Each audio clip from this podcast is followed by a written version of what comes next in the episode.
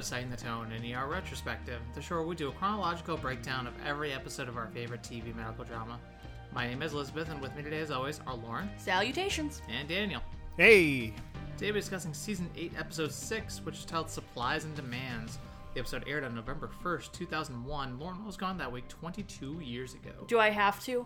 I mean, yeah. Okay. I did apologize for it already. I know. President Bush signs the extremely controversial Patriot Act into law. Another response to the 9 11 attacks, the legislation allowed for the indefinite detention of immigrants, gave some law enforcement agencies the ability to search a person's home or business without the owner's knowledge, and expanded the FBI's ability to search an indi- individual's phone, email, and financial records without a warrant, among other things. Several of the Act's provisions would eventually be struck down by the Supreme Court as unconstitutional. The remaining provisions were renewed by Congress in the 2019 Freedom Act, modified and incorporated in most of the law, leaving the law to expire in 2020. It's almost like spying on your own citizens is unconstitutional. It's almost like you think. Hmm. And then K-Pax, the sci-fi drama starring That's I I apologize. I I had to say it. All right, let me do it again. Uh, K-Pax, the sci-fi drama starring known pedophile Kevin Spacey, as well as Jeff Bridges and ER alum Mary McCormack, debuts and takes the number one spot at the box office. Reminder, listeners, I don't write them, I just read them. And it's one of those one of my favorite movies from that era that I can never watch again. And I'm Real Murder Remix by Jennifer Lopez, featuring Ja Rule, regains the number one spot on the music charts for its fifth and final week. Week, Daniel, dear God, what else was on? At 8 p.m., Friends with the episode "The One with the Halloween Party." At 8:30, Friends with a rerun. Uh, it's not looking great for Inside Schwartz. Uh, at 9 o'clock, Will and Grace with the episode "Rules of Engagement," and at 9:30, Just Shoot Me with the episode "Maya Judging Amy." This week's episode had 24.6 million viewers tuning in, directed by Jonathan Kaplan doing his 21st out of 40. Uh, previous one of his from this season was The Longer You Stay. And written by Meredith Stiehm doing her fourth out of six episodes. Uh, previous ones of hers from last season included Thy Will Be Done, Sailing Away, and Where the Heart Is. And we got an alternate title for this one. And uh, I don't actually completely hate it. I'm. It's not terrible. Might even be better than the one we actually got. Uh, alternate title for this episode was Shadows and Fog. So Yeah. Decent at least. It's not. It's not the usual dreck that we get when we get an alternate title for an episode. Very true. Usually it's like a real groaner, and then the one they went with is way better. Uh, and of course, uh, no Cleo, no Weaver, and of course no Ming Na Wen this week. Well, our previous sound was brought to us by Armado, and we're going to kick off this episode with an audio clip because Benton and Reese playing basketball in front of Jackie's in Jackie's front yard is just too fucking Oh, adorable. so good. One more shot, one more shot. Come on, dribble, dribble. Come on, come on, come on, come on, come on. Five, four, three, two, one. Ah! Slam dunk. We're going to see Joni on campus. Oh yeah, that's good. Glad to see you getting up. What time you getting in? Roger's gonna pick him up at 4:30. Roger. Yeah. Why?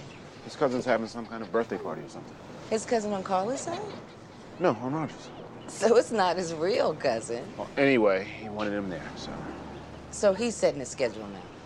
Jackie, we've already had this argument. It's important to the guy, all right? I'm sure he misses Reese. More importantly, Reese misses him. But you're just confusing him. Roger isn't part of his family anymore. Jackie, I'm just giving him time. That's something you should understand. I didn't meet. Jackie, Say bye-bye to Daddy. That's right. I'll have him ready at 4.30. Whew. Who who remembered that Jackie was the heel in this whole storyline here? Mm-hmm. Like, Yeah. Mm-hmm. Remember, like three episodes ago, people, when she was ignoring Benton's phone call and got Roger involved in this whole mix to begin with? ugh, ugh. Because she was drowning in her own grief. Like I, I, I remembered that this storyline was painful and like frustrating, and but I didn't remember the way that it was going to frustrate me, and that it was so easily like Avoidable. uh, so easily avoidable, but so easily like placed at the feet of Jackie. Like if Jackie would just shut the fuck up and go sit down, this would work itself out. I mean, with any custody dispute you, uh, th- like this, you have to have an obvious heel. Yeah. And Roger hasn't really done anything wrong. Right? So- yeah. Something has to be the instigator. Yeah. But yeah, Oh, when she goes, "Oh, not even his real family." Like Right? what the fuck? like, holy crap! Like, just, ugh, uh, Jackie. Especially as someone who so firmly believes in found family. Right? Chosen yeah. family is best family. Yeah. Yeah, it's So, ah, not not a great look from Jackie on you know what is ostens- I mean what is what is the way out the door for this character? Like we're not going to be seeing Jackie anymore in a few episodes, and this is not a great look to leave her on. Like this is just a really really bad sour taste in your mouth with this character. But can we talk about how adorable Reese is? yeah. Shout out to our, our buddy Aaron. I need full time hoops to do a breakdown of the uh, the the basketball action in the opening seconds of this episode. I need a Yes. I need a detailed breakdown of Reese's prospects for the NBA. If anybody can do it, Aaron can. Then we go into Lizzie and Mark headed into work with Rachel in the back of the car. Lizzie is trying to manage a patient over the phone. Rachel is trying to program new numbers into her shiny new cell phone, and to which Mark responds, Read the instruction when she asks him how to do it, because of course he's driving, he's not gonna fucking do it. Rachel is late for school. Uh, Mark gives her instructions on how to look after Ella after school because they're both going to be wrapping up at work. I need to note uh, her iconic cheek glitter. We are definitely in the aughts, people, if it wasn't Oh, clear yeah. enough, because of course everyone's wearing it. And she is infuriatingly playing with her phone to pick ringtones. And if that didn't open up a core memory, I don't know what did. I believe it was a Nokia that she was playing with, and then she asks Mark to drop her off a few blocks away because, of course, we have to go with the cliche teenager doesn't want to be. The cliche teenager doesn't want to be seen getting dropped off at school by her dad. View. Yeah. Did anybody actually ever do this in school? I know we are like the worst case study for this, as we've talked about for everything for Rachel so far. But were any of you ever embarrassed to be dropped off at school? I took the bus and then I drove. Yeah, I got I got dropped off so early in the morning That's by my fair. mom that I was quite often like if it were today, my mom would probably get CPS called on her because like my mom used to drop me off at school sometimes before the janitor. Like mm. the sun wasn't up all the way yet when she would drop me off at school. I would sit outside the doors until it like usually doing the homework I didn't bother to do the night before and wait for the uh, janitor to come unlock the door so I could go inside. That was me after school sometimes waiting to get picked up, especially once we moved like a town away and I was doing school of choice instead. Or just if my mom was busy working. I never took the bus. I don't know why. I never took the bus. I don't know why. Yeah, no, But, same, um, same. I never. My dad always either picked me up or I would go to my uh, aunt's house, or you know, like there was. I was never a, a bus rider, and if I was, I, I- was always like terrified I was gonna get off on the wrong stop. Yep, hundred percent. But I just I, so I never understand this in movies or TV when they're like, "Don't drop me off by the school." It's like you're a student. That's your parent. What Right. else do you expect? And I and I never like even uh, even though I wasn't that worried about it myself, I never saw anybody else judging or getting No. judged for what car they got out of at school. Like it just seems like an entirely cared. right. It seems like an entirely fictional creation. We just obviously weren't in the right clicks. Apparently not. I mean, if that's not true, I don't know what is. I mean, fair. Lizzie, what's next? Uh, Carter doing yoga with Susan and being the most absolutely infuriating Rude. yoga classmate. But let's listen to their absolutely rude and uncalled for conversation. Not even breaking a sweat. Aerobic activity is a secondary benefit. Primary effects are strength and balance. Good warriors. Now down to cat and cow. This is doing nothing for my back. Did you try some Tylenol? No, Take some. I avoid pain medication. If you're going to be macho about pain, then you can't whine about it. Downward facing dog. How's your grandma? Our doctor did MRI, MRA, stress echo, carotids. Everything's fine. You did all that in one day? It's rich lady service. She's been very smug about the whole thing. Straighten your legs and exhale. Yeah. Good. I got singled out. If it's too hard, don't push it. Nah, that's no problem.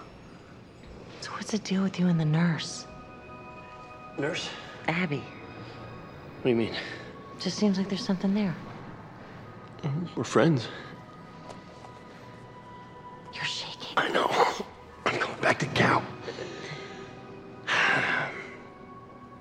It's actually kind of undefined with Abby. She just broke up with Luca. I get it. What? You don't want to be the rebound guy. Not exactly. Good downward facing dog now with your left leg extended in the air. Oh, this is sadistic. Pretend like you're playing Twister. Uh-oh. Are you breathing? You seeing the colors? Oh boy. Carter? Okay, as someone who goes to yoga class occasionally, so fucking rude. Yeah, this in any sane yoga class they would have gotten booted for repeated because the whole thing is supposed to be it's quiet, it's calming, it's Yeah. you're, Well, mm, I don't know about calming in some of the classes but I've it's been in. It's quiet. Yes, you're supposed to be focused inward. Yeah, focused only on the noise of like any ambient music, focused on your breathing, and then listening to the instructor. Yeah. It's like any other class. If you talk, you're going to get kicked out. You need to be paying attention. Yeah. I mean, it's yeah, it's obviously not great behavior by uh, Carter here. All the topped later in the episode, even uh, Oh by even worse behavior. Uh, but I I still am reinforcing the idea that like it, makes for a nice little friendship scene and a Yes. nice little like Oh, 100%. I was just sitting there being baffled by their terrible behavior. That was more where I was stuck Yeah. at because of course I was. And of course, Susan would like yoga. That seems totally up her alley. And that's fun. Like yeah, and there's nothing especially that. especially around this time too. Yeah. This I feel like was the the beginnings of the yoga renaissance of yuppies. Like when yoga yu- pants became the- a thing. Yeah, in the the yuppie the yuppie yoga renaissance really kicks off in the early aughts. the start of Lululemon. Oh, Um good lord. but no, like I love how Carter starts this with the macho like I'm not even breaking a sweat and then by the end he's shaking and it like falls over. I mean, that's basically the experience. Yeah. Every every yoga experience I've ever had. Like, Yeah. oh, this is nothing, uh, whatever. And then by the end, Oh, I'm, God. I'm yeah in Yeah. traction. Yeah. Also, uh I know this is probably because he's a back injury, but God, he has terrible form. I don't know if they had to instruct him to fold like that because everybody else looks normal, and then he's just like, eh. Yeah. But I was just staring, There- and I the- was like, even I know that's wrong. Yeah, at the beginning, there was definitely a little bit of my personal trainer bones coming out, where I was like, "Whoo, man, no, Wiley, your back is round as fuck, my dude. Like, you need to you need to flatten that back out, sir." No, Uh, do more.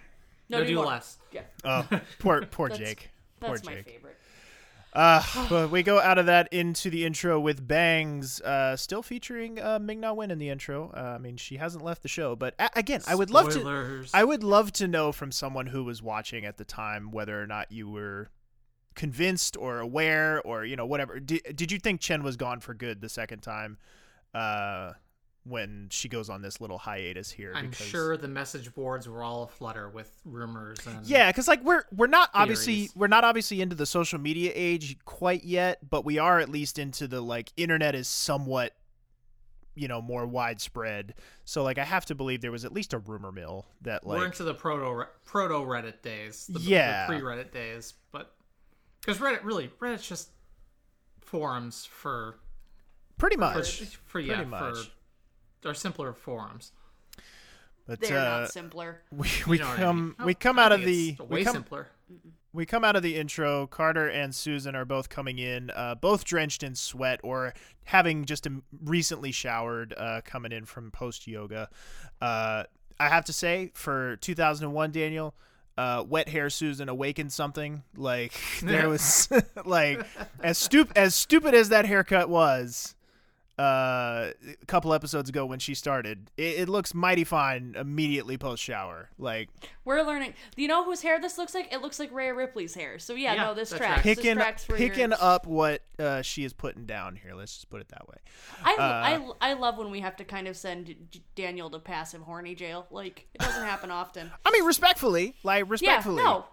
But you know, okay then. Like, We we hear all the time about what Lizzie's thirsty for. So and when Like- when uh, a thirsty Dubenko gal. when Dubenko comes on, you know, you guys are gonna give me loads of shit. So Oh, it's, Th- good this to know. It's is- never gonna stop. this this is like uh, one of the only times Susan 2.0 crosses into that territory. Like Susan Still. Susan 1.0 is obviously like queen. Like that, yeah. Like can't can't be matched. But we're gonna have a real fucking problem on our hands when we in a couple of years when we get to fucking Sam and Abby. Like we're gonna have, a, gonna have- we're gonna have a real fucking problem on our hands. Let me tell you. I'm gonna have to have like a bell just to snap you two out of it to get back to what we're talking about. Uh, but uh, we have a- an apartment fire uh, coming in. Four majors, five minors. Uh, they're notifying the burn unit. Central Supply is called. Uh, Abby needs some more emesis basins, and turns out it is uh, Julie Delpy herself, Nicole. Uh, turns out Luca got her a job in the ER, and uh, she doesn't know what emesis basins are, and Abby cannot contain her contempt. Yeah, okay. So clearly they're not training this woman. Like even someone who has had like a modicum of training would know more than Nicole knows in this episode. Yeah, like she would still be shadowing theoretically. yeah. Right. She should not be running around on her own. You would think, you would hope at least. Who knows? Anyway, uh, Mrs. Mrs. Wilson is the one with the post-op infection this week. They're changing all of her IVs and getting her on, trying to get her on dialysis. Uh, the daughter is wary about putting her on a machine. Hits a little, little close to home this week, um, and she, but she is a DNR, and Lizzie pushes for the dialysis anyway. And who's our post-op nurse? Okay, so yeah, so I'm making up for lost time here because uh, I I looked at this person in this episode and I was like, this is the first time I've ever really like paid attention to this uh, post-op nurse, but apparently she has appeared before a couple of times. Uh, this is her third appearance overall out of 16 that'll last us through 2008, so almost to the end of the show. Uh, JC, the post-op nurse. Um, she has a couple of little back and forths with Lizzie this episode, uh, but she is played by actress Nadia Shazana, and she appeared in stuff like Major Crimes, uh, The Shield, and Seven Pounds. Oh, and then from the fire, we get a mom has rolled in with two broken legs because she jumped out of a window with her daughter. She was too nervous to wait for firefighters with the fire encroaching on them. So she jumped out and took the brunt of the impact. Yes, Lizzie? Sorry, I just thought of the fucking scene in Batman Begins where the, it Yep. was like the fall won't kill me from this side. I'm counting on it, and then it just breaks both of his legs. Uh, Oh, and then Luca asks Nicole if, if she wants to grab lunch as he's helping Ab- as he's helping Abby walk a f- cute firefighter over to curtains because the guy rolled his ankle, and um, Abby goes, "Oh, we're out of fiberglass. We might have to call Central Supply." Like just sassy at Nicole because Nicole doesn't know anything and just she's making fun of her because Luca just asked her to lunch. And then we see Eden, who's the little girl whose mom jumped out of a window with her. And a good time to note whose films are those? in both trauma rooms. In both trauma rooms. Good catch, Lizzie. Bonus star for you. Uh, Mom is in the other trauma room so she can see her through the doors. Mark is examining Eden. Carter's working on Mom. Lizzie comes down to consult, and Carmen from last episode is following her around to check her hygiene procedures everywhere. I think this is where she says, like, did you clean your stethoscope? You haven't mm-hmm. cleaned it since you were upstairs. This is a new patient. You should clean your stethoscope. Lizzie is already done with this woman. And we are getting the mom an ultrasound just to make sure everything's good there. And then they walk out of the trauma room, and Carmen watches Mark and Lizzie as they're chatting. And Lizzie's like, Can you give us some space? I'm talking to my husband. To which Carmen responds, Nope, I'm supposed to follow you at all times. And Lizzie, you caught a good. yeah, thing just here. a, I don't know. It just looked weird to me. It's probably nothing, but uh, Lizzie's stethoscope is like pinching her neck. It's not going around the back of it, which it seems uncomfortable. you Yeah. know. I think. I think. Hundred percent. It was a good visual catch, though. Not something I would have noticed. Haha, I win. okay. Uh, ICU pages Lizzie again, and she goes, "Oh, I shouldn't kill everyone either, should I?" As she goes back upstairs, like she's already done with today. She's over it. Um, but Abby is talking to a young gentleman who is holding his groin, covered in blood. This can only be fine. He says like she'll be grossed out. He doesn't want to show her. Like, can I get a doctor? Oh my god. She's like, I can't get you a doctor till we see what's wrong. And she ar- she's arguing with him to take the pressure in the towel off so she can see why there is so much blood and what is wrong. I got I got no horse in this race. our uh, our patient here, Rick, who we will find out later uh, what he's in for. Uh, he is played by actor Drew Ebersol, uh, who really has a wholly unremarkable filmography. Uh, not really much of anything interesting to note. The only thing about him that is interesting and that I felt compelled to include him here is that to date, mind you, he's not dead. Maybe he's retired from acting, who knows? But to date, this is his last credited role, which I find hilarious. That my man's last credited role was as the failed circumcision guy. Like, gold star for you, Ah. Drew. Hopefully, he won an Emmy. Uh, next, our next patient here is a young woman that comes in with a headache. Uh, her name is Lara. Susan tells her it's likely the flu. She's kind of got a bunch of nondescript flu-like symptoms. So, who knows? Uh, Dr. Mao, our med student, right? Yep. Yeah. The yeah, the Asian med student, right? Yep. Yep. Um, already took her history before, and he's running her history by Carter, who's squatting on the floor. Been there. Uh, Susan's rubbing. Susan starts to rub uh, his back and tells Dr. Mao to sign up for patients on the board and discharge Lara because she has the flu. There's nothing I can really do about that. Or does she? Dun-dun-dun. Spoilers. Sports Center spoilers. I. Uh, Lara here is played by actress Shelley Cole, who appears in stuff like Cold Case, The Village Barbershop, and a recurring role on the TV series that people in my life will not stop talking to me about, uh, Gilmore Girls. Yep. I That do, I do recognize her from that. I I've seen a few. I've seen watched, yeah. I've seen like most of the first Yeah. season. No, you, yeah, oh yeah, she is in the she's in the early Yeah, she's seasons. Paris' friend, isn't she? Yep, good. j- I'm so proud. In any event, uh, Abby and Luca are in the lounge. He starts to talk to her about Nicole, and Abby uh, puts a stop to it, tells him not to, and then is like, "Is she like your girlfriend now?" Uh, I, I do like. I mean, I you know I've gone on record as saying I'm I'm annoyed at how they decided to break these two up, but I do sort of like their ability to kind of snip back and forth at each other here. Like there's there's still good stuff there. Uh, at 1351, we get some excellent sign content in the background uh, with the uh, incredible "I love sex" poster in the background. So we got this timestamp from a listener. I want to know, Lizzie and I thought this was like on our timestamp. This was while they were still in the lounge. Mm-hmm. So we were for the life of us trying to read what was written on the paper behind Luca's head. We could not read it, and we were like, "Did are we not seeing something? Is there something we missed?" And then we hit play, and right then it was like, "I love sex," and we were like, "Oh, that's it." There's there's yes, a I do. uh, this came up in like the Facebook one of the Facebook groups or something recently.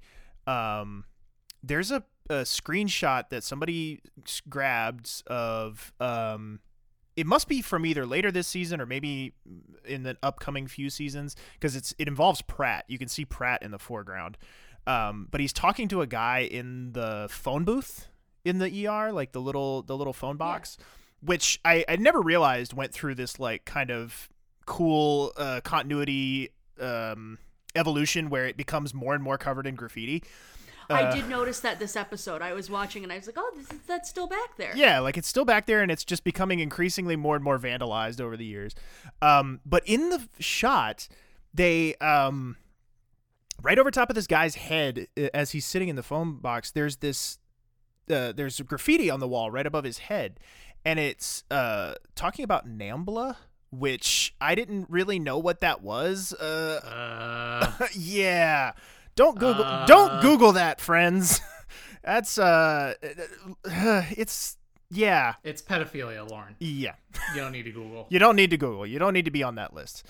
Uh I was just like why is that there? like I would Yeah. I would love to know whose idea it was to put that up on on that wall. Like what was Lizzie, the you'll purpose have to tell that? me more off mic.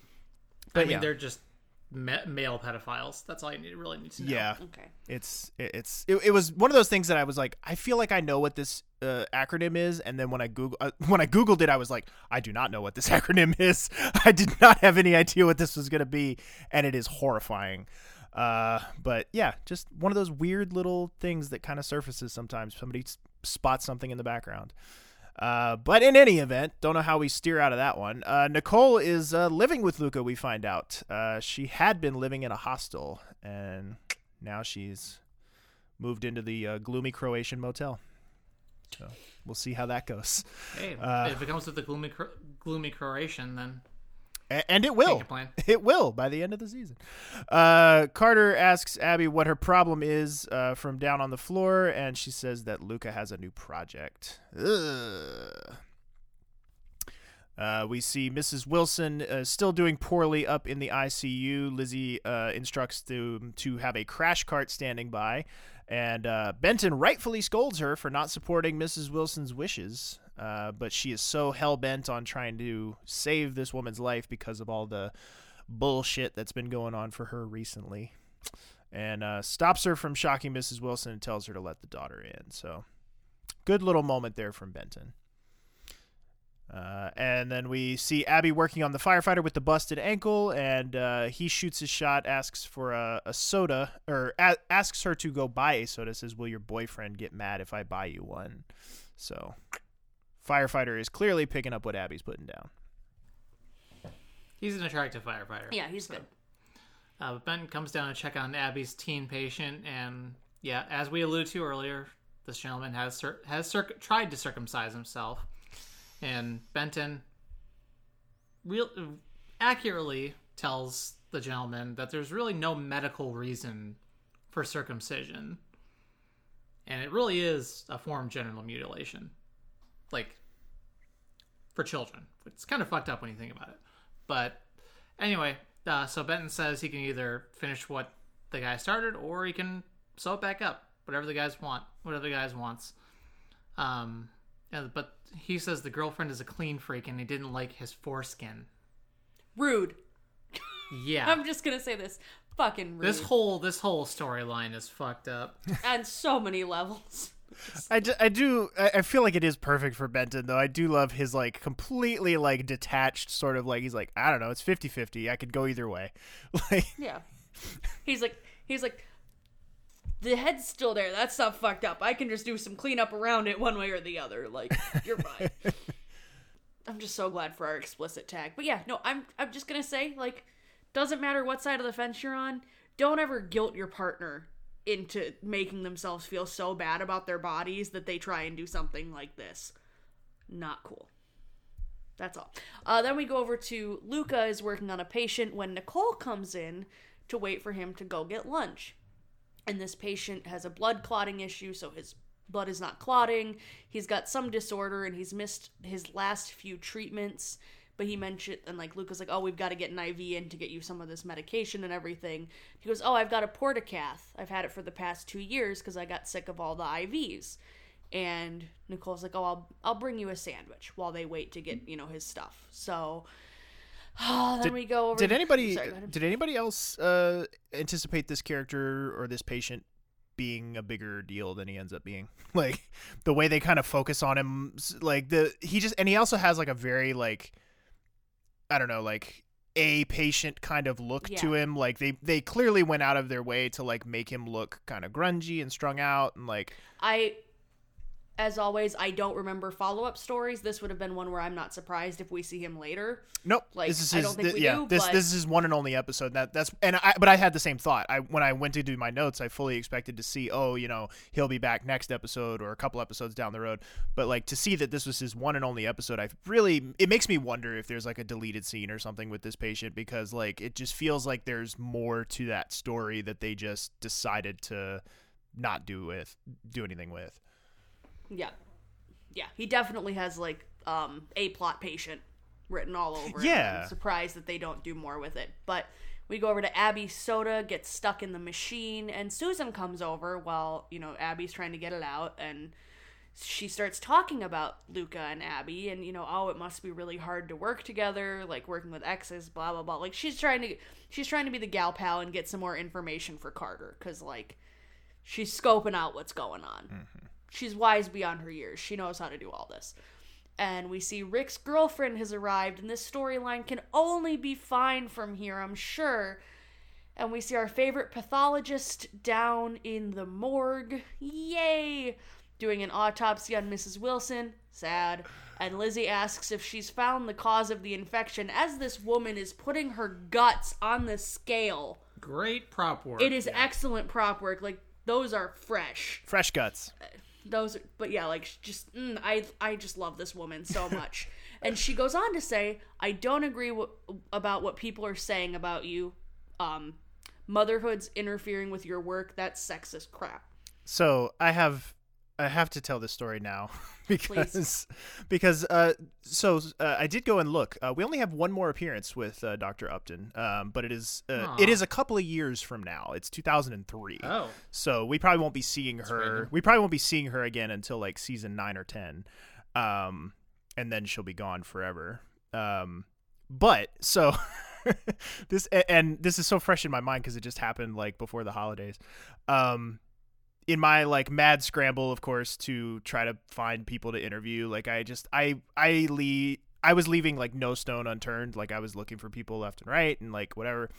And this actress here the one who plays dr upton megan cole um i managed to find her like professional website like her like you know i'm an actress type website kind of thing yeah um, and there was an email address listed. So I just sent her an email, and I was, and I, and again, I like before I sent it, I went back and looked at her IMDb, and I was like, she's in like seven episodes, and like she does like practically nothing in her time on the show. So I was just like, you know, I, mostly it was it was like a, a I wasn't really asking her for anything. It was really just like a like a gesture of goodwill thing of like I just I, I sent her this email where I was just like, hey, you know, like we do this podcast about about ER, and like I know you were on there kind of as a, a tertiary character, and I was like. I really just wanted to like stress that like you're one of the coolest like background characters on the show and like you have this like incredible presence and you have this really cool voice and like we just we just really appreciate like your work didn't go unnoticed basically despite the fact that like you're not in very many episodes and they never gave you that much to do.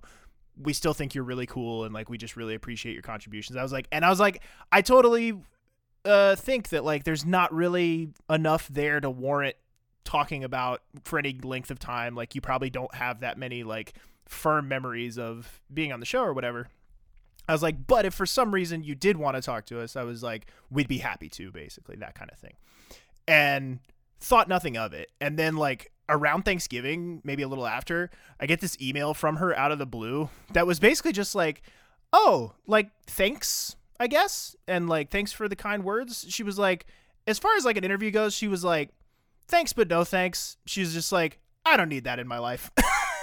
and I just thought it was such a cool response, like where she was just like, "Nah, I'm good." She was like, "But, but thanks for being nice to me." Like it was just, yeah so I don't know. It was like what? It, that's fair yeah. So since since we're gonna have a couple of years before uh, we see her on screen again, and I may have forgotten about it by then, uh, th- that that's my interaction I- with Doctor Upton. i love when you get cool just cool answers like that like It's like also ah! The fact that Erik Palladino is now just shit posting on our shit post, like that killed me. The the beautiful uh, season eight collage that you posted. Just guys, keep an eye on our co- on our Instagram comics because Erik Palladino is just gunning for us at this point. It is it is fair play after what we did to him. So then we see Rick's girlfriend comes in yelling at him about doing something so extreme.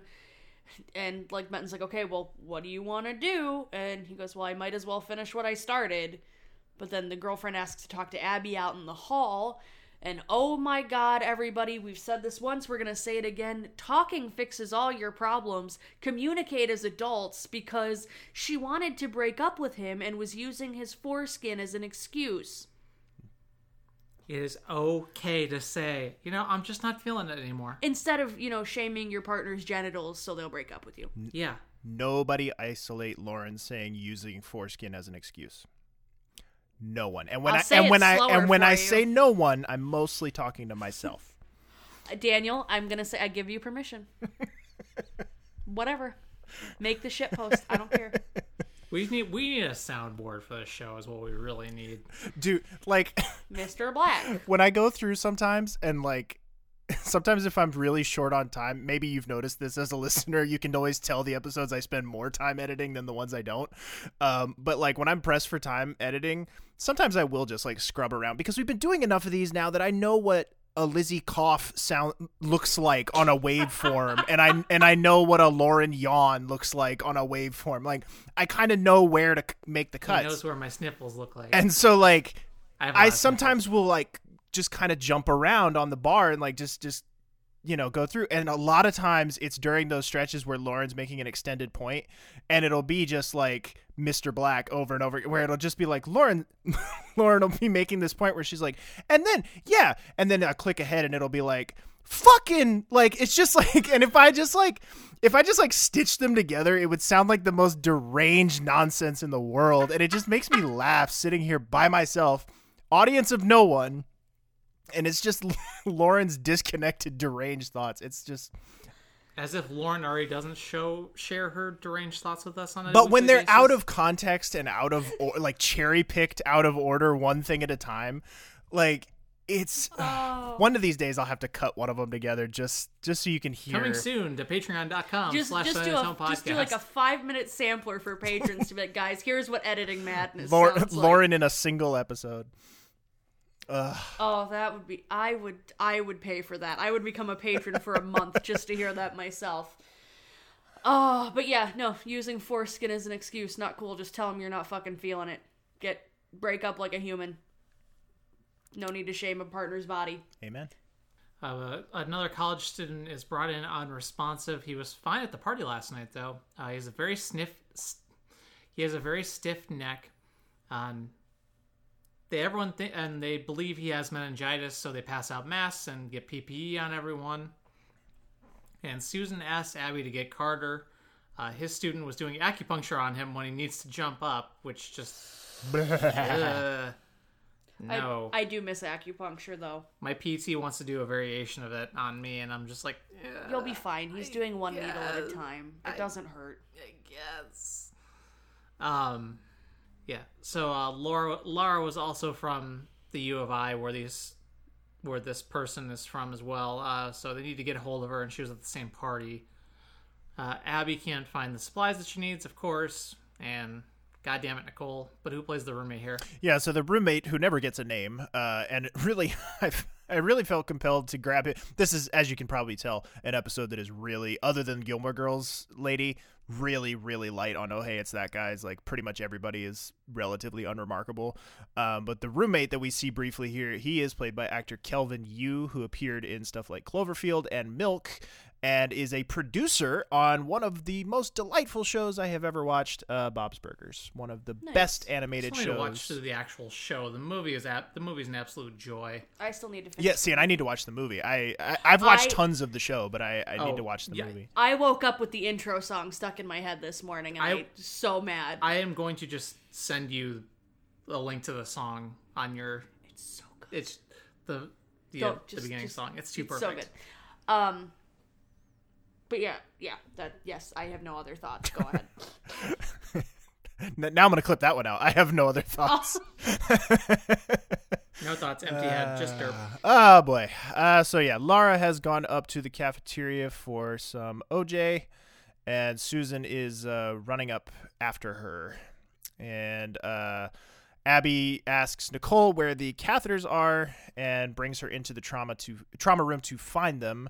And uh, Carter then snaps at her for not knowing where things go or what the hell she is doing. And Luca sticks up for her, uh, mostly presumably because he's trying to get some. Uh, and to be fair, he wouldn't have to try that hard. that's true. Uh, and then we see uh, Susan looking for Laura up in the cafeteria and sees her through the window in the ambulance bay walking out and pops out of a little fire escape door to yell for her to stay. Uh, and it's one of the cooler, like, extended hospital geography scenes that we've gotten in a while. Uh, haven't really gotten to see this particular angle of the hospital before. Yeah. Um, and it's one that I feel like they'll go to more often in the later seasons. Like, I feel like we see at one point Romano use that angle. yeah, He's yelling at somebody. It's either an episode we've already seen or it's one we're going to see. I think it's one we're where going to see. Yeah. It's it's from the lockdown episode, I believe.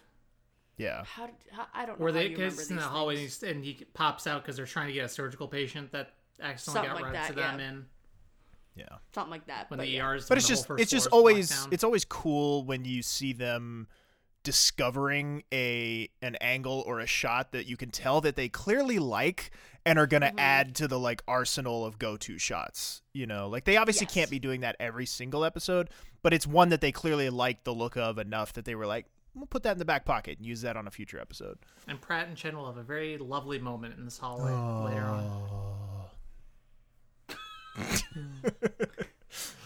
Uh, but Benton's on the phone with Roger. Jackie wasn't at home and left a note for him. because he was like what ten minutes late. Yeah, something like that. Uh, Lizzie pops in to scrub in, and she asks Benton if she asks Benton if he's ever seen her do something wrong. And Benton just reassures her, "If I ever needed surgery or Reese did, I'd come to you." and i used this clip for the episode because i love it when they find an excuse to have these two have nice moments together They're such good colleagues, and like their level of respect and friendship is so good. yep And I'm still over here like they should have stayed together. Mm-hmm. Yeah.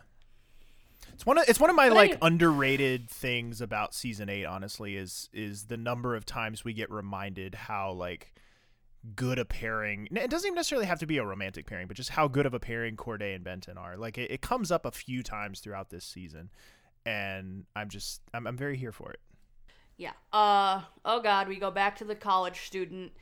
Uh, I want to note Martin, our BFF, has a great musical cue running underneath this trauma. I don't know if either of you noticed it, but it it was just very nice, subdued. Didn't take over the whole scene, but still just added a lot of atmosphere to it. Uh, this kid is crashing and his fingers are turning black. Gross. His name is Andy. Gross. And oh my god, his nose is turning black too. Gross, gross, gross.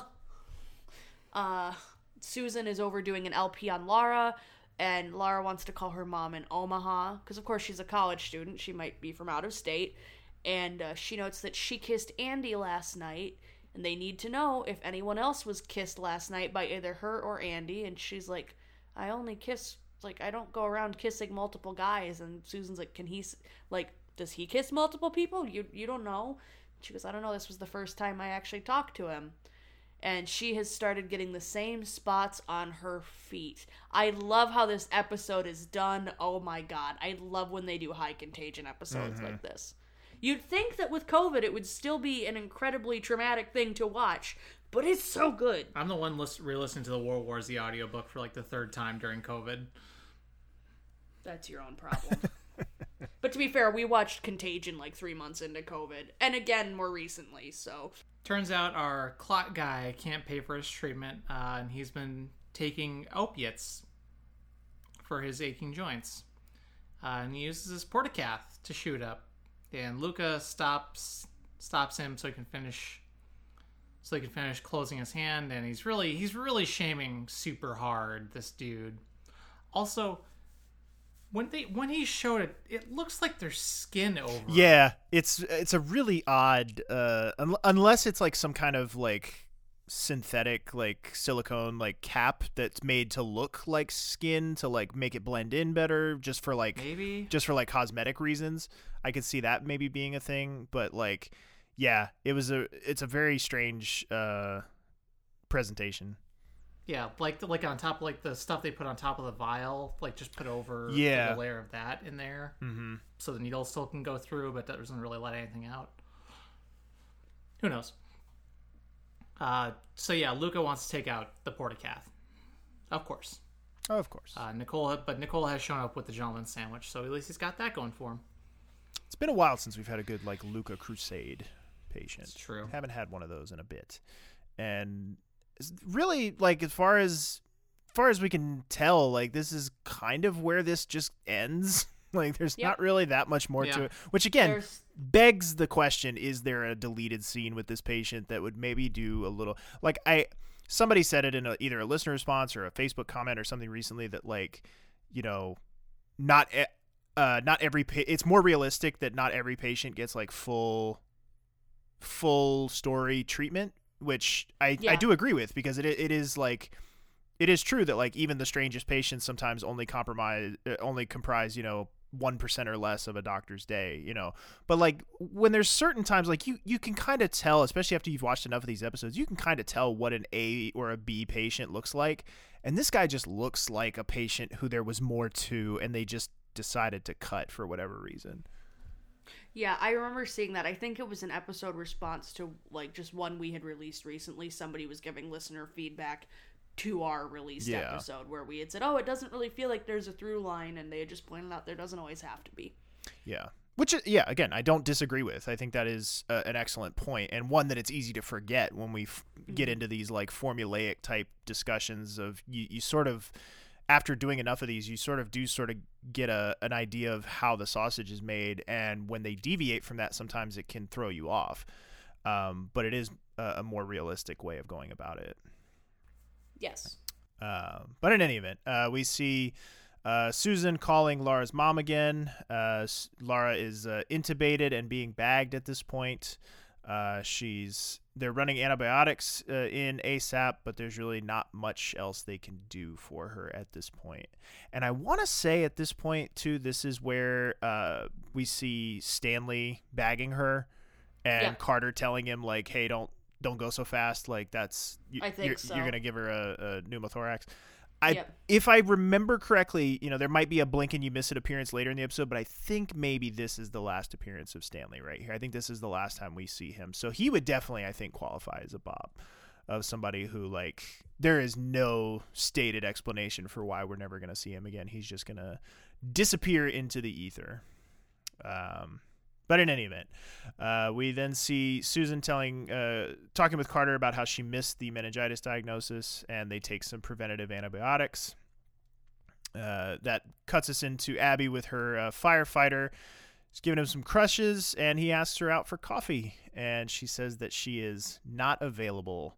And I do sort of like the way that they play with this subtly of like, you're not quite sure which direction she's leaning when she says that mm-hmm. she's not available. Is it that she's still hoping to maybe work something out with Luca because she's been like really annoyed by what Luca's been up to this whole episode? Like, so there's clearly some level of caring still present there.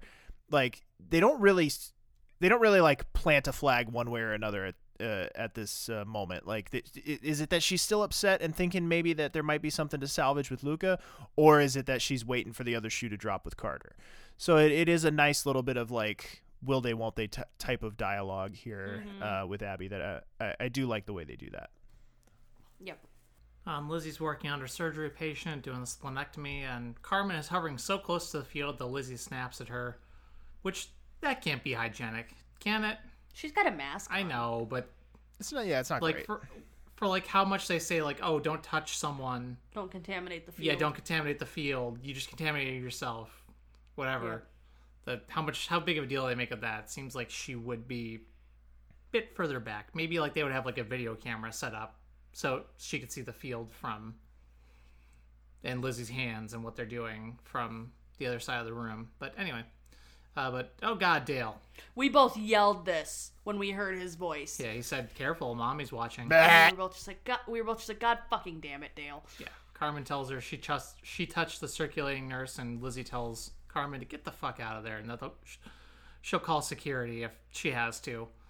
Uh, the woman comes in to tell Lizzie that Romano wants to see her right now, or she's fired. It's fine. But then we we go back down to the admit desk and we learn that Benton has some messages from Roger and Jackie. To which Frank responds, "Sounds like they're feuding," and Benton says, "Let him." he pops over to talk to Rick's girlfriend Sarah, and we learn that Rick's penis will work as normal once it's healed. So good for Rick. Hooray! Um, but Benton also says you need to talk to Rick right now. Like this is bullshit. You need to go talk to this man. Look what he did to himself for you. You owe him the truth. Yeah. Also, do you want me to say that one more time in slow motion Nope, for you, where I said penis? It does. It does give me flashbacks. Penis. Does give me flashbacks to the I think season five episode. The that was the penis episode with with Benton and uh, and Reese, Uh, little baby just the Reese, circumcision, the yep. circumcision discussion. Ah, memories. Feels just like yesterday we were talking about baby penises. All good right. God. Anyway, uh, let's go to our next audio clip here. Uh, Liz, uh, Corday is talking with Romano. You do know I was in the OR. Sit down, Elizabeth. No, thank you. This is Edwin Bain, Cook County Health Department. Dr. Corday? I couldn't wait. Dr. Bain is an investigator. So it's an investigation now. Unfortunate record you've accrued lately, Dr. Corday. Yes. We're a little baffled by it. As am I. Did something turn up in my cultures? No. Does Carmen have a problem with my technique? We're looking at other theories. Other theories? Has to be more than a statistical anomaly. What do you think is happening? Well, if I knew that, I'd have fixed it by now. And there's nothing you want to tell us. Uh, what are you insinuating? The next step is a criminal inquiry. I beg your pardon. All four of these patients were elderly, in marginal health. Yes. All die of post-op sepsis under your care, and on at least one occasion, the family asked you to euthanize, correct? No, no. Adrian Tanzi? Uh, there was discussion about the quality of life. Um, I'm sorry, am I being accused of something here? Doctor, you wouldn't be the first angel of mercy to help end patient suffering. Oh, hold on, Doctor. I thought you were fact-finding. I am. So if there's something you want to tell us, you should tell us now. Like what? That I'm going around with a syringe full of bacteria infecting these people on purpose? All right, that's it. Let's adjourn. The Chicago police will be contacting you. You might want to think about hiring counsel. Totally fine. What was the name of that doctor, like in Portland, that wanted to? Oh, That was really pushing for legalized? oh my god, Kevorkian. Kevorkian. Is that Right? it? I don't know if it was in Portland specifically, but I think yeah, I think Kevorkian was the dude who Yeah, was like Kevorkian was the- assisted suicide. right. Yeah. This is not that, obviously, but No, no, it's not. Uh, but yeah, and I think the Portland thing. I think was the that was the uh, the Doug connection from like season four or five or whatever when he Oh, the don't the know. experimental procedure uh, for controlled The withdrawals or control yeah controlled uh, uh, withdrawal with the baby. Rapid detox rapid detox that's what I I was trying to think of. Yeah yeah yeah. That was Portland was where that that came out of I think. But yeah Kevorkian yeah. Uh, this, th- and I, as I was um, reading, because I think a lot of these episodes, at least at the time we're recording this, a lot of these episodes are airing on the on Pop TV. So like, I'm seeing people react to them in the Facebook groups and stuff, and I think this is the storyline that ultimately just kind of fizzles. And so like, it, Yeah. it, it's like they're putting a an uh, unusual amount of effort into a storyline that they are just gonna kind of let die, and it's just really. In- I mean, sometimes you don't think you can have you have a satisfying ending for something. I guess, yeah, and I guess I would rather they do that. I would, I guess they would, I would rather they just cut bait on something that they're not really, their heart's not in, uh, than to give you like a half-assed conclusion to it. But um, uh, I do like seeing Romano here um, be like kind of switch gears a little bit and like I don't know that this is a like maybe this is a, a thing that would only extend to somebody like Lizzie or maybe it would extend to anybody who works underneath of him but like once he realizes that the tone of the conversation has shifted from like they just want to find out what happened to like now it's like they're moving into an accusatory place he's like walls go up and like he immediately protects his person and like it's just it's a it's an unexpected uh turn from Romano there that I actually Well, like. Well, he knows Lizzie. He's Well, sure. known Lizzie for years. That's what I'm now saying. at this point. I don't know if it's only something that he would do for Lizzie or if, you know, say Benton were in that chair or, you know, Dale or any one of the other surgeons that were, you know, in that chair. Dale. You know, would he Can Dale be in that chair? let's let, Can this be happening to Dale?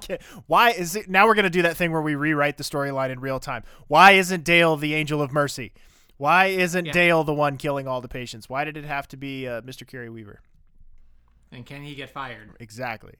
Uh, but yeah, And our, our guy in the uh, scene here, the health department guy, Edwin Bain, uh, he is played by actor Peter Van Norden, who appeared in stuff like The Accused, Police Academy 2, and The Naked Gun 2 and a half. So uh, we then go down and see uh, Eden drawing uh, while Nicole keeps her company.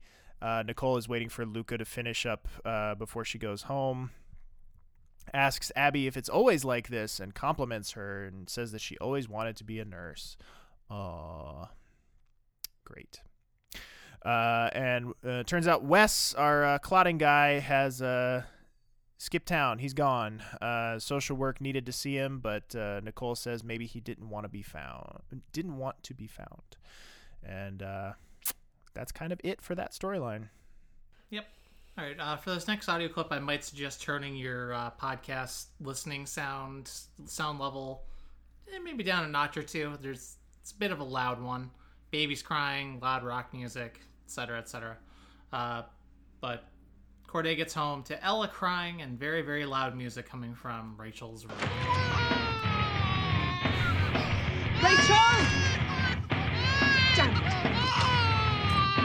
Rachel!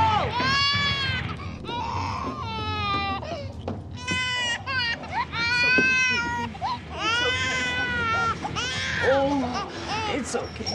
It's okay. I know. Oh, it's all right, darling. He's really cute, but don't you think you should cut off his hair? Rachel, turn off the music and get off the phone. Two seconds. Hang up. I gotta go. My dad's wife is freaking. What's wrong? You're supposed to be babysitting. I am. Ella was screaming. Oh, sorry. Did you feed her? I wasn't supposed to feed her until she woke up. Well, she's up now, isn't she? You want me to feed her now? Yes, I want you to feed her now. Listen, I want you to be responsible. I want you to think about something other than yourself. I said I was sorry. I didn't hear her crying. No, because you didn't care to listen. You were playing that crap and talking about rubbish to your friend. You're so worried about Ella, then why don't you just stay home with her? Well, I made the mistake of thinking that you were reliable enough to do it. Well, then forget it. I'm calling Lynn back. Hey, no, you don't. Elizabeth! Warm up that milk. No. Now. She's your kid. You're living in my house. Doesn't mean you can tell me what to do. Oh, yes, I bloody well can. You know what? You need to chill out. This is my house. You can't talk to me that way.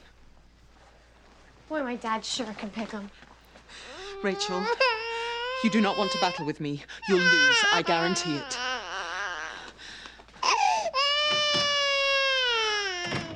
I love that he says my dad's wife, not even my stepmom, my dad's wife. Yeah. Cuts right to the bone. Yep. Same with uh, my yeah, dad sure knows Poor how to pick 'em. Ella. Yeah. Poor Ella. Yeah. She's she's the real victim in all this, and also all of us because we have to hear Disturbed. But I was just gonna ask, was Down with the Sickness by Disturbed was Uh. that song. My my friends and I listened to that so much, like especially when my two best guy friends got their licenses, it was on their cars nonstop. Well, yeah, it's it's if you were in like late middle school, early high school, Yeah. this was your anthem. If you Holy were a shit, teenage yes. boy, Or me. or you, Or me. Mm. 2001, hell of a drug. Would not have pegged uh, uh, little 14 year old Rachel as a, a new metal head, though. I would not have. No, that tracks. yeah. Uh, But yeah, Disturbed, famously the guitarist, is a real piece of shit. So With with how troubled and, you know, separated parent stuff she is and how they portray her. Oh Yeah. no, this totally tracks. I guess that makes sense. This is how we know she's gonna be into drugs, Daniel. Because she's listening Yeah. to. You'd have to be on drugs to listen to and enjoy that music.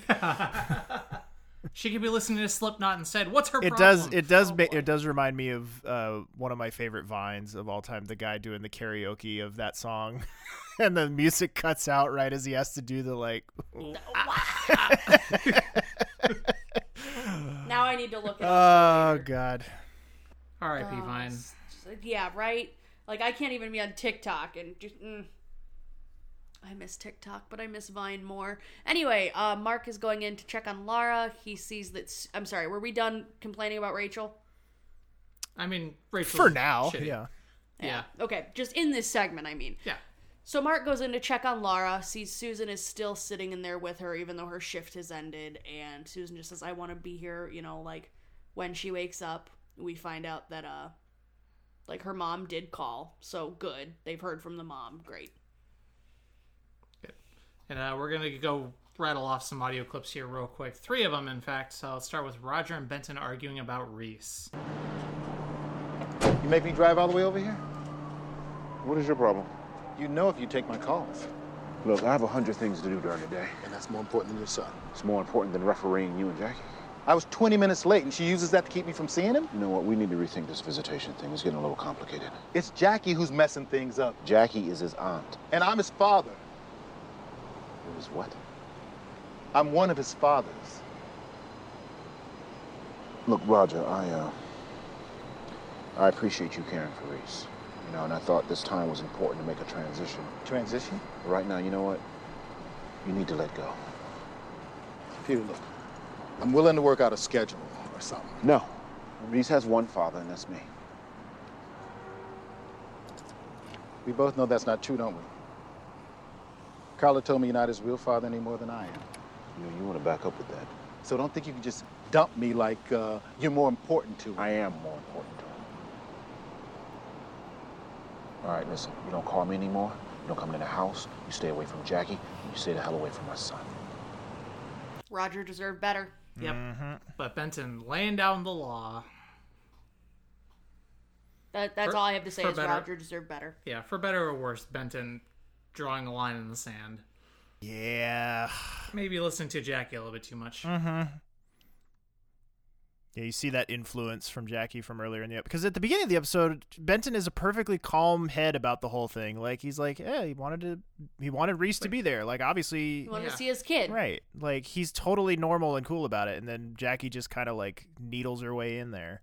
Mm. Like he acknowledges that Roger cares about Reese and that like he was a part of his life, so of course it's going to be important for Reese to be at things. Keep it that way Right? This is working. until it's not. Until Jackie won't let him see Reese. Hmm. The villain. Speaking of villains, uh, Abby and Carter are talking, so let's listen to them. Are you gonna do it again? Seriously, I think it worked. Feels much better. Needles in your back? Yeah, it was a bonus. I didn't realize you were a masochist. Whatever works. Should run home and get my whip. Yeah, you do that. You almost off?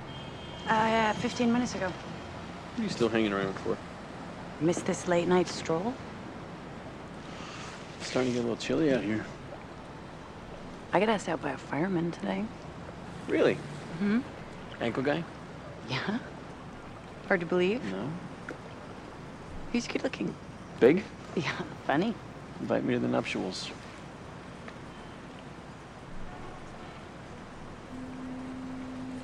All right, you gotta help me out.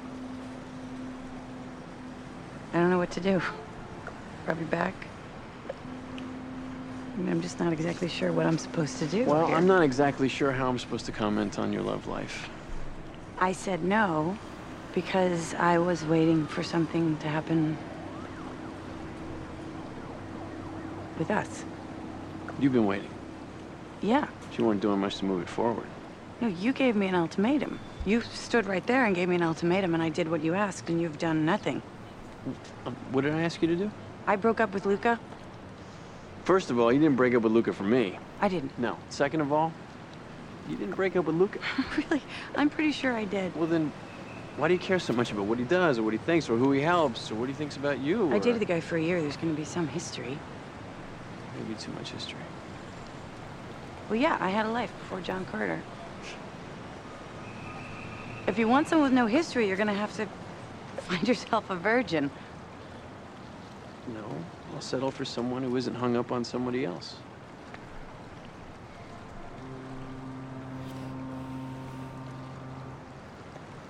You don't have to settle for anything, Carter. Can we just highlight for a moment the excellent uh, ambient noise in the background of the water just gently lapping up against the edge of the thing? Uh, just soothing and giving me all the like necessary motivation to want to just dunk his fucking head underneath the water just immediately. Mhm. Just j- just push it down until the bubbles stop. Like he just This is the fucking I hate this You're getting exactly what you wanted, Carter. Shut up. Right? And, and even and even to- when he's getting what he s- wants, he still can't shut the fuck up and get out of his own way. Learn to say yes, Carter. Yes, I would love to be with you, Abby. Right. Okay, let's go on a date. And Yeah. And the, Do adult the fact that he says, I'm not going to settle for someone who's hung up on somebody else, and that's exactly what he expects Susan to do.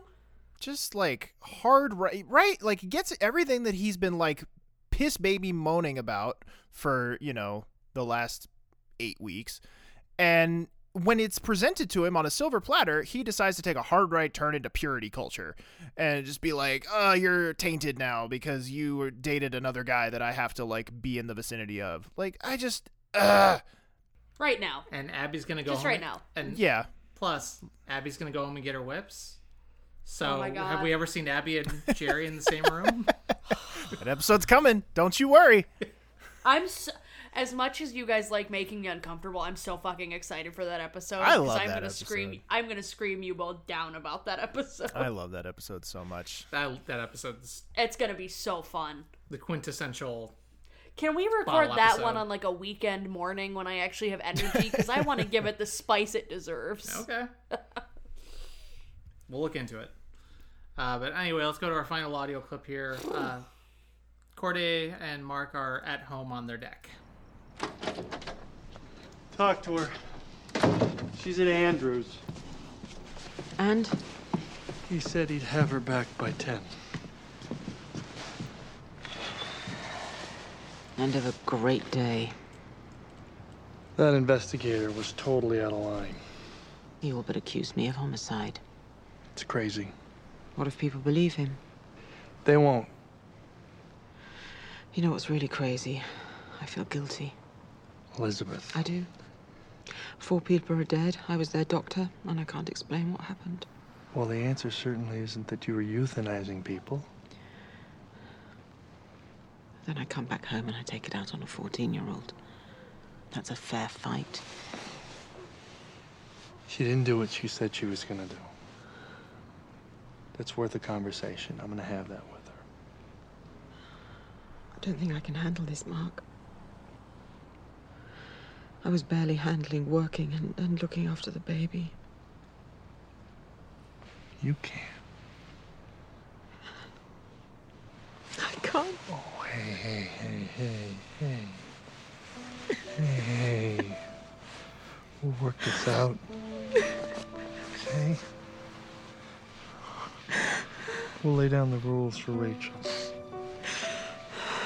We'll get you a lawyer if we have to. God. We got fights ahead of us. We know that. We're together. We got children. We're happy. That's a lot. That's a lot. I'm sorry. Something about the way he phrases that makes it sound like they're gonna get a lawyer to deal with Rachel. Oh, I know, I know, but I just, I just love them so much. They're adorable. And, uh, it's like we'll get we'll we'll work it out with Rachel. We'll get a lawyer if we have to. uh, I mean, Jen is Jen is a lawyer. that's true. She just recently made partner. Have you heard? So yeah. Oh God. Uh, but this is this is such a this is such a sweet moment. Yeah, it's it is. It's a nice, sweet little moment. It's another one of those ones that I, I know I say this a lot, but like it's another one of those ones that's like, why isn't this the, the end of the episode? Like, why why did we need to go back and check in on Susan one more time? Like, I feel like, the, I do, I do like the end of the episode as it stands. yeah, I guess. Yeah. Uh, yeah, I guess it is. It's a little more of an uplifting ending. Uh, Susan is sitting in the, the trauma room with uh, with Lara, and uh, she does finally regain consciousness, and you know she lets her know that her mom is flying in, and it it, it does leave us on a nice nice softer landing than just you know Lizzie having a little bit of a stress cry on the deck. Um, but yeah, just a, a good but not great episode. I feel like. Yeah, it's another seven and a half to eight episode for me. It's another one that like I'm never gonna like maybe comfort watch, but I also you know it's a memorable one to me. I just Yeah. Maybe just because of I recognize Lara from other things, but Yeah, it, it's a good kind of like for me for me from like a, a creative standpoint, it's a good kind of figuring things out episode. Like they're they're Mhm. clearly ironing out some wrinkles with this episode, and they're they're figuring some things out. Um, even though the the finished product maybe leaves a little bit to to be desired for me, it's still like a, it still ends up being a solid episode. Um, but um, I think I like what it what it represents going forward. Like it, it, they are clearly kind of figuring out some things, figuring out how to wrap up certain things like Benton, and figuring out where they're going with other things. You guys both nailed it. I'm I'm just gonna say this. I'm so ready to be done with Rachel. Mm-hmm. I'm s like I know the custody battle's Well- good, but I'm so ready to be done with I was gonna that. say the Rachel thing hasn't even hit its like I don't care. its low point. By the end of season by the end of season eight, we're done. Like I I know Lizzie's gonna love this season and be happy, sad about everything that's happening with it. Mostly sad. But I'm just I want the back half of ER. I'm I'm done. Like I love Susan. I'm glad she's in the back half. But like the words I just want Mark to die just came no, I know, but like I just but like You I'm just- just you I'm wanna get just over that ready. yeah, I I, want I, to I will say like it hasn't since they haven't gone like he hasn't uh his cancer hasn't recurred yet. Um maybe I'm not feeling the fatigue that I did on first watch and more importantly a binge first watch. Yeah. That like on a binge first watch, I was like by the time it came time for Mark to go, I was like, "Can we kill this motherfucker and get on with it?" And like I know that's an unpopular opinion, but like it, they were really like milking it it felt like. And I will say that like spacing things out a little bit more, doing it week by week, one episode at a time, it has felt a little bit more separated and a, a, given it a little bit more chance to breathe. Um, but I, I do like- feel like by the end of the season we are going to be a little bit of like tapping our watch, like let's go, like we got stuff I- to like, do. I just I know both his departure, Benton's departure. I know all these things are coming. Yeah. And it's just like I want you know, they're well done, but I just I want to get past Yeah, they them feel like humps that so need we- to be overcome. just so we can get to the stuff that like all the stuff on the back half, the quote shitty seasons that nobody ever talks about in retrospectives and things. Like I want to talk about all that. Yeah. I'm ready for it to be my ER. Yeah.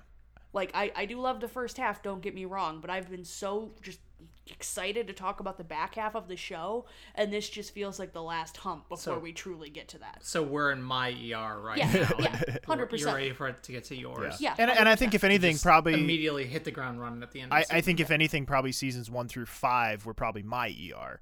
Like Yeah. seasons one through five are my sweet spot, whereas like five through eight, six through nine is is Lizzie's. Lizzie's, and then nine and beyond is Lauren's. And I, I, I Yeah, think, I'm in no man's I think land, that's it's all fine. valid, you know. But like, yeah, I, I, I will reserve final judgment until we get to the end of the season. But I will say, like, we're we're now six episodes deep, so we're a good, Mhm. not quite a third of the way through the season, and like, it's good, but it's not great. Like, it's. I I, think I, s- I feel like season eight, and I feel like Jake said this when he did his binge of season eight, was that he was like, I don't understand why everybody says season eight is so great. And like, I kind of was like, yeah, I think a lot of that has to do with like how good the Mark stuff is towards the end of the season, Yeah. kind of p- propping things up. And I think that might ultimately turn out to be true. I think it might ultimately turn out to be that like we've we've taken the strength of those three episodes, which are undoubtedly three of the best episodes of the entire show, and stretched them out to say that like the season as a whole is just as good as six or seven because six or seven for my money right now are a lot more con- seven a lot more consistent seven was solid. yeah a lot more consistent and a lot more just like all killer no filler every week not to say there was no filler but just like you know it, it was i'm finding them to be more consistent quicker than this season this season has had its good moments but they've been fewer and further between so far Yep. Yep. All right, what the listeners have to say about it. All right, let's see. Rodney C says, I must say, I think Corday got the most interesting plots that feature her just being a doctor. I do kind of sympathize with the woman watching over Corday. While annoying, she was just doing her job. At Soph says, I made a I made the conscious decision to not rant about Nicole as a character here. But just nope, no thank you. Luca, you're a good boy and trying to help someone you probably see parts of yourself in, but you're being a little too nice. And might I add, if she has to be here, someone needed to train her better. Susan and Carter at yoga was great, but I wish he just had an actual female friendship instead of trying to eventually sleep with everyone. He and Jingmei's current friendship was so sweet and endearing most of the time. I want more of that. And Rachel. Oh, Rachel, Rachel, Rachel. I saw this and the next ep or so as as kind of the peak Eli- I saw this in the next ep or so as kind of the peak of Elizabeth's stress and finally reaching a breaking point. I really don't blame her for freaking out. I would have too. And shall I make another conscious decision not to rant about slash hate on Carter too bad for his conversation with Abby at the pier or wherever they are, Riverwalk. But sir, Carter, you are the worst. He basically gaslights her and then says he'll settle. Ugh. This plus the previous pier conversation, Daniel, it was like you were speaking my thoughts into existence on the pod. I'll never understand why the writers thought, Car- thought Carby was a better idea. And gosh dang it, Mark Green. And at the full time dad, for some reason, this has become one of my favorite comfort watches. Maybe it's Stanley, as I have an affinity for these one or two off med students who really look like they fit on the team, him more than any since George Henry, only to be, only to dissolve into the ether. Or maybe it's Carter and Susan's cute yoga scene. Or maybe I'm just a sucker for a good hair on fire score by a friend of the show, Marty Davich. He uncorks a masterpiece to pace the men- meningococcus scene. Or perhaps it's Mark Green reminding us what an amazing life partner he is when comforting an understandably distraught Elizabeth Daniels' face is killing me. His That's a Lot speech is one of the finest moments that we never talk about. But there's a lot in this episode to love that balances out some of the things I'm not a fan of, fan of, such as that awful Carter and Abby scene at the episode's closing. Really, Carter? Settle? And really, Abby? You broke up with Luca because Carter gave you an ultimatum. When? And for the record, the season 7 finale was nowhere close to an ultimatum. Or Rachel Green being the absolute spawn of Satan. Or Julie Delpy's character being as and Julie Delpy's character being as annoying and out of place as a Trekkie at a Star Wars convention. And of course, we now see the conflict that will set Peter on his course to depart County General. I'm surprised he didn't put hands on new Roger when he brought up Carla's dirty little secret. Oh, Carla, what a mess you've left us. And I really love the ending. Sometimes after a bunch of chaos, a save and a poignant moment is the perfect way to wash it all down. S&D isn't a perfect episode and it's busy, but sometimes a good mess is good for the soul, says this observer. Damn it, Aaron. You're too good at this. Damn it. We talk for an hour and a half about what Aaron sums up in like two paragraphs. I hate it. It's not fair. So, um, I'm going to put aside our normal little outro this week, um, just because some some I've had some stuff going on in my personal life. My my final remaining grandparent is on her is in the final part of her life, uh, and is hope maybe might have been passed away by by this time. Um, but something that has come up that I just really want to stress to you folks is I know we talk a lot about communication and relationships and communication with family members and communication with hell even friends. One of the things that I think is the most important thing that you can do, I don't know, I'm sure I've talked about this before, but make sure that people closest to you know what you want to do when in a situation where you would have no more quality of life. Like, do you want to stay alive with the help of machines? Do you want to stay alive with the help of medicines? If you don't want that, you need to let the people closest to you know so that there's no confusion and that there's no just ambiguity about it. Um, there's been some weird levels of communication going on amongst my family and my grandma and her final wishes and it's a whole complex situation but Those conversations are hard, especially because we all think it's never going to happen to us. But just, just even informally, let your family know. yeah and i would even advise go take the additional step of whatever hospital system is closest to you or what, or whatever your medical provider you primarily see get some form of a statement written down and signed by someone at that facility Most providers can give you a basic one. Yeah, it doesn't have to be anything fancy. Just saying, hey, if there's, if I'm in a persistent vegetative state, I don't want life support anymore, or it can be as simple as that. But it's very important so that you can have the end of the end of your life that you want, and you can die with whatever level of dignity that you want to go out with. So that's all I have to say about that. Uh, thank you very much, and we'll see you next week.